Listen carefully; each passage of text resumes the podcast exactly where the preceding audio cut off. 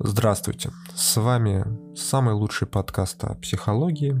И снова у микрофона Иван. Прошлый мой подкаст был о зависимостях, и говоря о зависимостях, нельзя не упомянуть, не продолжить как бы эту тему темой созависимость, потому что очень часто в контексте каких-то разговоров, обсуждений и даже вопросов ко мне эти темы идут бок о бок. Хотя на самом деле слова похожи, зависимость и созависимость, но темы кардинально разные. Это буквально два разных пласта знаний, которые ну, очень косвенно связаны между собой. Собственно, затронем сегодня эту тему. Что такое созависимость? Это некое патологическое такое нездоровое состояние эмоциональной поглощенности другим лицом. То есть, ну, говоря проще, это зависимость ваших чувств, ваших мыслей, даже действий ваших каких-то от другого лица. Вы, ну или кто-то, полностью поглощены другим человеком, его состоянием, вот вас заботит он, а вы сами, ну, вы сами не столь важны, потому что важно, что происходит с ним. Прежде чем как бы перейти к э, тому, как понять, что у вас созависимость, что с этим делать, да, необходимо ну, немножечко отойти и описать существующую реальную ситуацию, да, как, как оно вообще на планете есть, что творится с созависимостью. В созависимости принято выделять несколько устоявшихся ролей. То есть, когда у человека наступает созависимость, так или иначе, его поведение преобразуется неким образом и трансформируется в некую роль. Этих ролей много, но в основном как бы главенствующих всего три. Это роль спасителя, роль жертвы и роль преследователя. Я перед тем, как записывать выпуски, обычно смотрю в интернете вообще, какие есть сегодня представления на эту тему, как люди обсуждают ну, какую-то ту, ту или иную тематику. Захожу в Яндекс, вбиваю и смотрю, значит, первые ссылки, какие-нибудь форумы, там тот же ВК, может быть, Facebook иногда открою. Первое обычно, конечно же, вылетает Википедия. И вот как раз на Википедии вот эти вот роли, они описаны. Описаны они в э, главе «Треугольник Карпмана». И на самом деле я даже забыл о существовании треугольника, потому что, ну, конечно же, я о нем знал, и мы его изучали еще, когда, когда я учился. Но на самом деле современная психологическая теория ушла вперед от вот этого представления о треугольнике и на самом деле ролей больше, чем три. Вот. Но просто принято выделять три основных, потому что на самом деле по сегодняшний день главенствуют именно эти три роли. Ну, условно, каждая из них занимает по 30% вот всех случаях созависимости, ну так очень грубо я сейчас прикидываю, прям на глаз. И там 10% делят все остальные. Собственно, что это за роли такие? Роль спасителя — это человек, спаситель, который ищет некое другое лицо, которое, собственно, нужно спасти. Удивительно, да? Которое находится, лицо, которое находится в каком-то неблагополучном состоянии, и его нужно постоянно вытягивать в хорошую, правильную жизнь. То есть брать и, ну, можно сказать, страдать. Потому что созависимость, она характеризуется тем, что один человек полностью поглощен другим, и если один страдает, то нужно его вытаскивать из этих страданий, но вытаскивать из страданий, будучи абсолютно веселым и светлым, нельзя. И получается, что наш спаситель тоже начинает ну, страдать косвенно. Есть вторая роль, роль жертвы, это полностью противоположная роль. Роль, когда человек как раз-таки специально хочет страдать. Он не хочет никого вытаскивать, никого спасать. Ему нужно самому быть на каком-то дне. Ну, я не скажу, что на социальном дне, но на каком-то эмоционально-психологическом. Вот у него все должно быть абсолютно всегда плохо. И что важно, почему как бы созависимость? Потому что этот человек, эта жертва, будет искать кого-то, кто будет пытаться сделать из него нормального человека. То есть это жертва будет стремиться выйти из состояния жертвы, но с помощью другого лица. Кажется сложно, да? То есть какая схема интересная выстраивается поведенческая. Но перейдем к следующему типу. Это роль преследователя, э, она так названа, на самом деле она роль а, преследователя-слэш-агрессора. А агрессора правильнее, наверное, называть, потому что именно в таком виде эту роль можно увидеть на улице, что называется, как бы в обычной людской городской среде. Чем характеризуется роль агрессора. Это некий человек, который хочет постоянно контролировать некое другое лицо, и он делает это через агрессию через очень агрессивное поведение, которое может э, так вполне так доходить до побоев, постоянных криков, скандалов и так далее. Таким образом, это лицо как бы себя стимулирует таким образом на то, чтобы пребывать в неком для него стабильном состоянии. Поэтому, собственно, созависимость и называется состоянием патологическим, потому что для того, чтобы как бы организму, для того, чтобы находиться в нормальном состоянии, нужно угнетать какой-то другой организм. И тут где-то ну, что-то неправильное чувствуется. Такого очень много. А, всех этих ролей как бы у нас в нашей стране можно встретить просто повсеместно. Эти роли у нас сложились в на самом деле такие устойчивые понимания нездоровых семей. О чем я говорю? Например, а, как вы могли уже, наверное, догадаться, роль спасителя и роль жертвы, они такие взаимосвязаны немножко. И по факту это правда так, они взаимосвязаны, потому что спаситель, роль которого образовалась благодаря тому, что в детстве происходили травматические ситуации, семья была нездоровая, происходили какие-то события, то есть в школе отношения очень плохо складывались, в итоге образовалась такая роль спасителя.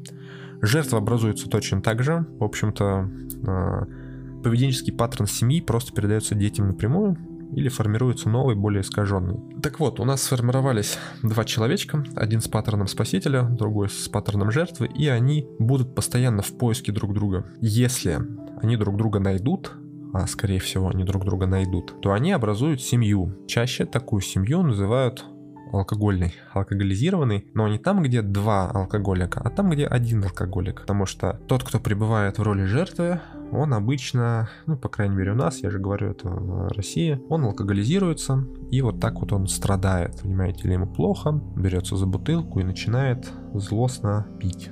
А спаситель Чаще всего роль, в роли спасителя выступает женщина, опять-таки в наших краях, да, в роли жертвы мужчина. Так вот, женщина пытается его как бы вытащить из этого состояния сделать его нормальным человеком. Но возникает нюанс в том, что эта семья, она может держаться и, скорее всего, держится только, в общем-то, на вот этой созависимости, только на вот этих патологических чертах. И поэтому, если спаситель вытащит жертву, и жертва станет человеком, то есть жертва перестанет быть жертвой, то спасителю больше не нужно будет его спасать, то есть он потеряет свою роль. А если жертва перестанет быть ну, жертвой, то он, собственно, жертва, потеряет свою роль, и они станут друг другу просто не нужны. И таким образом, как только семья перестает быть алкогольной, я имею в виду, ну, с точки зрения жертвы, да, как только жертва перестает пить, там, что угодно происходит. Прошел какие-нибудь курсы, закодировался, да, опять-таки прослушал мой предыдущий подкаст сделал все правильно. Семья просто распадается, потому что они не могут больше жить друг с другом, так как вся семья и там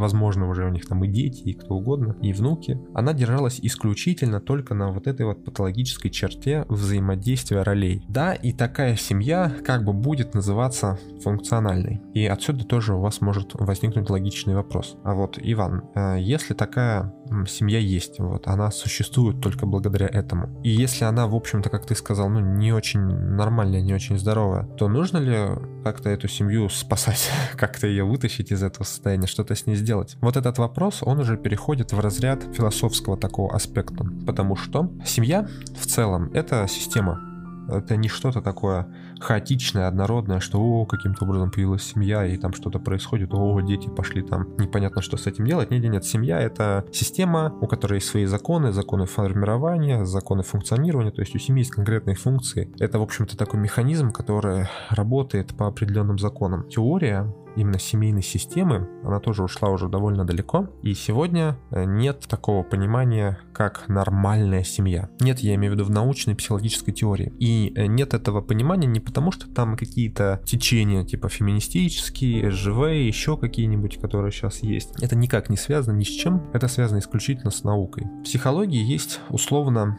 ну, назовем это два понимания, на самом деле там с нюансами. Это гармоничная семья и это функциональная семья. Функциональная семья это та, что по минималкам выполняет свои функции для своего существования. И она может существовать и существует. А вот в каком контексте, что там происходит внутри, это, конечно, нюансы. Гармоничная семья это та семья, в которой не просто выполняются все функции, а все функции идут во благо каждому из членов семьи.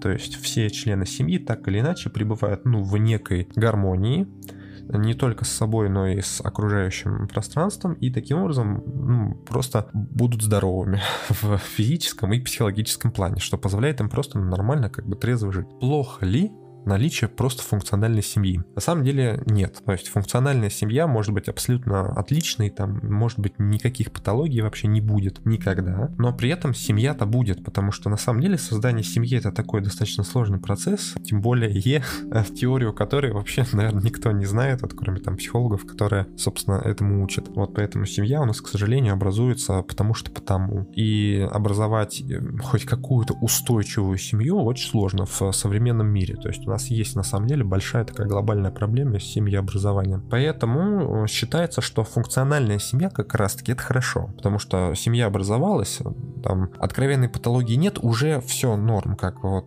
шикарно. Поэтому мы просто говорим, что функциональная семья это прекрасно. И, собственно, возвращаясь к созависимости, если семья функциональна, если там один спаситель, второй жертва, и нужно ли эту семью как-то изменять, ну, во-первых, если семья такая собралась и там все хорошо, эта семья никуда не пойдет, никакому психологу никуда никогда не захочет, потому что, ну, все и так хорошо. Да, эта семья будет ходить по врачам. Спаситель будет выполнять свою роль спасителя, потому что, ну, как-то жить надо. Мне нужно этого, это тело вынимать из сложившейся ситуации, из этого ада буквально на земле, в котором он живет. Он же страдает а мне нужно, чтобы он не страдал. На самом деле не нужно, чтобы он не страдал, тебе нужно постоянно его из чего-то вытаскивать. Вот. Отсюда могут еще складываться нюансы ситуации, что спаситель вытащил жертву из какой-то ситуации, а жертва влип в другую ситуацию, там, не знаю, перестал быть алкоголиком, получил карточный долг. Ну, что-нибудь такое, там много-много может быть ситуаций, но теория одна. Во-вторых,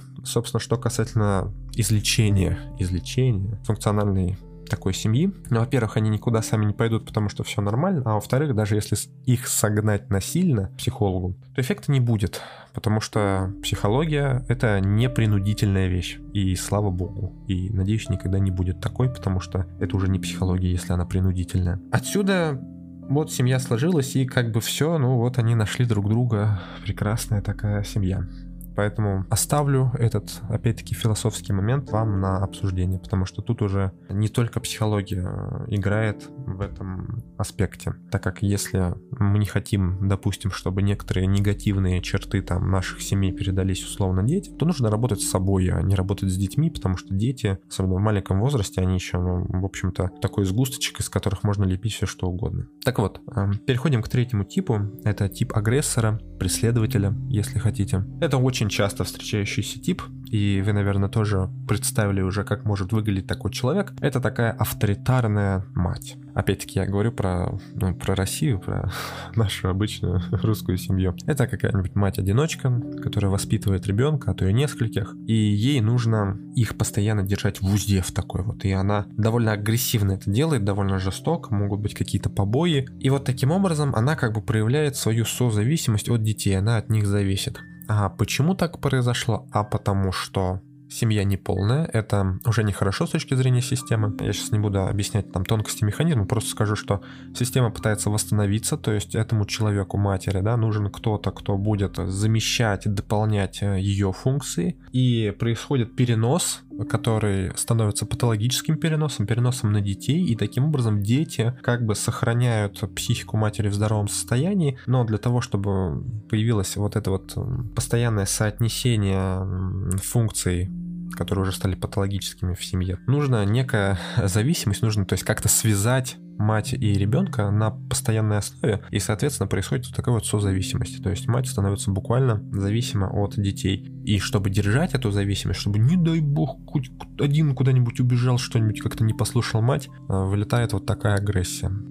Э, надеюсь, очень, очень сейчас понятно объяснил. Вот прям все прям по полочкам расставилось. Если что, задавайте вопросы, пожалуйста. Так вот, собственно, собственно, это мы сейчас а, раскрыли тайну мира, который и так все знали, в общем-то, а, где мы все живем. Я э, поясню один нюанс. Вот я говорю, что это такая российская история. На самом деле не только российская, она общемировая. Она просто... Я родился здесь, я живу здесь, работаю здесь и, и отсюда никуда не собираюсь, поэтому я, в общем-то, говорю только за население Российской Федерации. За границей в разных странах ситуация немножко меняется. То есть не везде картина касательно созависимости такая же, как у нас. Но тут скорее соотношение в процентах. То есть, например, в любом случае э, такие вот алкоголизированные семьи, вот именно спаситель-жертва, да, я сейчас про в этом контексте, они есть везде, вообще везде на планете. Просто где-то их меньше, где-то больше вот э, такого паттерна. Вот и все. Так вот, теперь самое главное. Что делать, если у вас вдруг вот вы поняли, что вы сами созависимы от кого-то? По любым причинам. Это может быть не только потому, что вот эти вот э, вы три паттерна, три поведенческих у себя обнаружили, а потому что поняли, что есть э, нечто, да, некое чувственное ощущение вашей зависимости от другого. То есть вам важно, очень важно, чтобы вот с этим человеком, с каким-то, было все хорошо, а вы как бы отходите на вторую роль, казалось бы, да, то есть вы сами, ваше сознание, ваши глаза, да, ваши мысли, но они вторичны по отношению к кому-то другому. Причем этот кто-то другой может быть кто угодно. То есть это может быть как ваш родственник, так и какой-то близкий знакомый, так и ваш партнер. В общем-то, вообще любой человек потому что на самом деле, опять-таки, ролей бывает много, то есть э, роль это то, как ваше поведение изменяется по отношению к другим лицам и конкретно к этому лицу, а симптомом созависимости является как раз таки ваше чувственное ощущение, что вам кто-то значительно важнее, чем вы сами. А значительно я не говорю сейчас, опять-таки, да, поймите правильно, да, давайте в контексте это все воспринимать. Есть некий такой здоровый альтруизм, когда иногда все-таки вы понимаете, что вот тут человеку нужна помощь, нужно помочь, может быть, как-то с собой чуть-чуть пренебречь и сделать что-то. А если на постоянной основе у вас в голове сидит мысль, что вы не важны, вы сами для себя значения не имеете, то вот тут уже идет патология. С этим нужно что-то делать. Что с этим делать? Во-первых, если вы такое за собой обнаружили, то вы уже большой молодец, потому что мало кто может э, это сделать, и если вы поняли, что вы в созависимости в какой-то, то, скорее всего, какие-то положительные изменения в вас уже начались. То есть вполне вероятно, что вы из этого состояния потихонечку начинаете выходить. И если как бы по пути, назовем это ваше вот оздоровление, у вас происходит ситуация, когда вы мозгом все осознаете, что да, у меня созависимость от этого человека, да, тут есть мысли, что вот я меньше думаю о себе, чем о нем, как бы не дай бог с ним что случится, а я там поголодаю, а как бы на улице переночую и так далее, но при этом чувственно не могу оторваться от этого, да, то есть мозг говорит одно, а все остальное мое естество как бы этому противится, и я не могу совладать буквально со своими чувствами. Да, такое бывает. Вот в этом случае в этом случае стоит сходить к психологу. Это будет правильно, потому что психологическая работа здесь именно то, что нужно. И я с этим работаю, кстати. Да, если я говорил, что с зависимостями я не работаю и не буду, скорее всего, не заикаюсь пока, но вряд ли, то созависимость — это чисто психологическая история. Здесь нужно искать психолога и идти к нему, а тут он сможет вам помочь. С другой стороны, опять-таки, если вы сами обнаружили это в себе, то, скорее всего, у вас уже положительные изменения пошли. Вполне вероятно, что психолог вам вообще не нужен. Смотрите, пожалуйста, по своему состоянию. Поэтому это очень-очень важно. Второй момент, что бывает значительно чаще в контексте, по крайней мере, запросов ко мне. У меня есть родственники, там, друзья, может быть, да, которые вот в таком состоянии созависимом находятся. Да, как бы мне им помочь? Можно ли мне там привести их к вам и так далее? И вообще, ну давайте в контексте всех психологов даже говорить. Психология не будет работать в принципе, вообще никогда, если насильно, обманом еще каким-нибудь образом, то есть недобровольным, привести человека к психологу и сказать, вот, вам там два тела, работаете с ним. Потому что у таких клиентов, которых как бы привели, обманули, еще какими-нибудь окольными путями завели в кабинет психолога, просто выстроится мгновенно дичайший абсолютно негативизм к происходящему. И любые методы, любые действия, там, любые приемы, они просто перестанут работать, потому что люди будут сопротивляться, твердить, что все отлично, вы не нужны. В конце сессии скажут да, там все спасибо, в, ну в лучшем случае, да, если там, конечно, не будет мата и драк, и да такое тоже бывает, то скажут все спасибо, мы очень довольны, мы все поняли, все как бы зависимости нет, до свидания, и больше никогда не придут. А вы как бы плюсом к тому, что ничего не изменилось и психолог не помог, ай-яй-яй, какой нехороший психолог, к вам еще будет более негативные отношения, потому что вы как бы обманом, силой и так далее завели нас, вот там, созависимую пару, условно, к какому-то непонятному человеку, который пытался нас, солнышек, самую лучшую семью на планете, значит, как-то изменить, что-то нам как-то на мозг капать, что мы какие-то не такие, а мы-то такие, вот, и поэтому ты, все, ты теперь персона нон грата. Это вот я про лично вас говорю, если вы захотели родственников завести там к какому-то психологу. Так делать не нужно. Ни в коем случае никакого обмана быть не должно никакого насилия тоже быть не должно. Вы можете только сами, то есть единственное, что вам доступно, тут есть э, ну, два варианта. Это вы сами, э, методом именно разговоров, э, именно там таких задушевных, да, именно спокойных, в спокойной обстановке, почему задушевных, а не напряжных, ни к чему не принуждающих, вы сами разговариваете со своими родственниками и пытаетесь им внедрить мысль, что возможно, возможно, у вас некая ситуация, которая требует вмешательства третьего лица. То есть подумайте, пожалуйста, об этом. И вот так, если ну, постоянно вести такую агитацию, то, возможно, это сработает. Есть еще второй путь. Э, вы сами можете прийти на консультацию к психологу. Это не будет какая-то длительная работа, потому что она не будет с вами.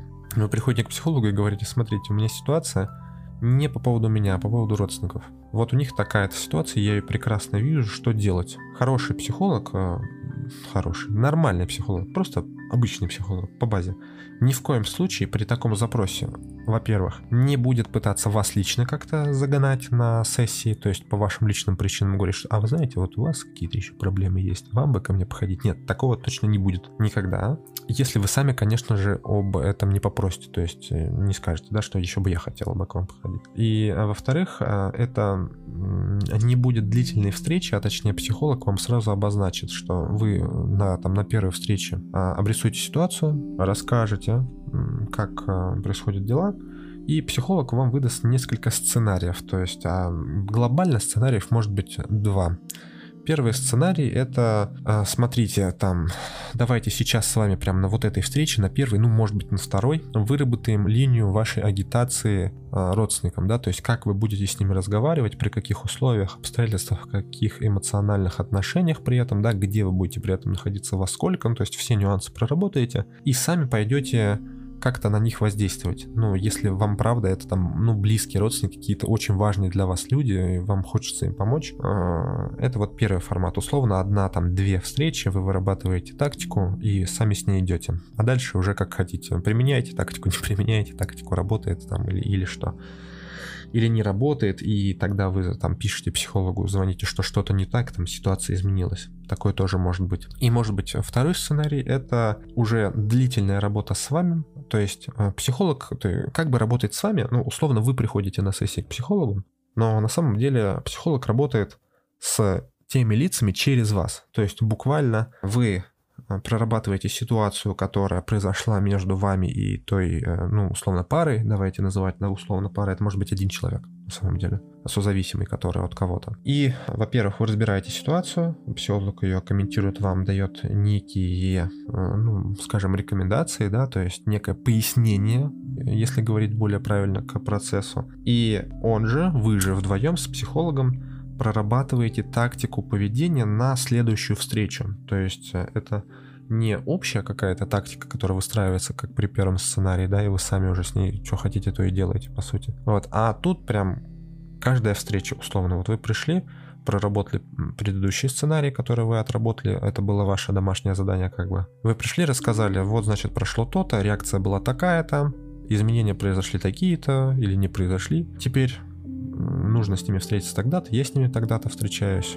Вот, что делать, да, как быть. Такие встречи, вот такой второй сценарий, он может быть уже длительный, то есть вы можете ходить к психологу, ну, и несколько месяцев даже, а возможно несколько дней. Тут все зависит от, э, ну, в общем-то, ваших предпочтений, и этот момент, этот нюанс того, что сценарий номер два условно может продлиться долго, а вам психолог просто сразу заранее скажет на той же самой первой вашей встрече с ним, что вот мы можем работать в таком формате, сразу учтите, что это будет э, в таком-то режиме, в такой-то частоте и вот в такой продолжительности. То есть это не неделя, не две, это там несколько месяцев. Вы готовы или не готовы? И дальше э, вы просто выбираете, какой сценарий для вас лучше. С точки зрения продуктивности, на самом деле вопрос спорный. Так, мягко скажем, сценарии равнозначны на самом деле. То есть и тот, и тот вполне рабочие, их можно использовать. Вот такие вот дела. Вот я вам рассказал э, про созависимость, провел такой краткий ликбез, потому что опять-таки надо понимать, что любая тема, если ее затрагивать со всеми нюансами, абсолютно, рассказывать там про все возможные виды, то это курс лекций, несколько пар занятий. Поэтому некое представление вы получили, некое мнение услышали, опять-таки, и теперь уже можете с этим как-то работать, этим как-то оперировать, это абсолютно хорошо. Что ж, и в конце, как всегда, напоминаю, что если же вдруг вам захочется записаться ко мне лично, или же задать какой-то вопрос, вы можете перейти в группу ВК, которая также называется как этот подкаст, если вы слушаете его где-то еще, и написать прямо в сообщение группы, либо же написать мне на почту, которая также указана в описании к этому подкасту. И написать туда либо вопрос, либо запись. Вот, а на этом все. До новых встреч. Пока.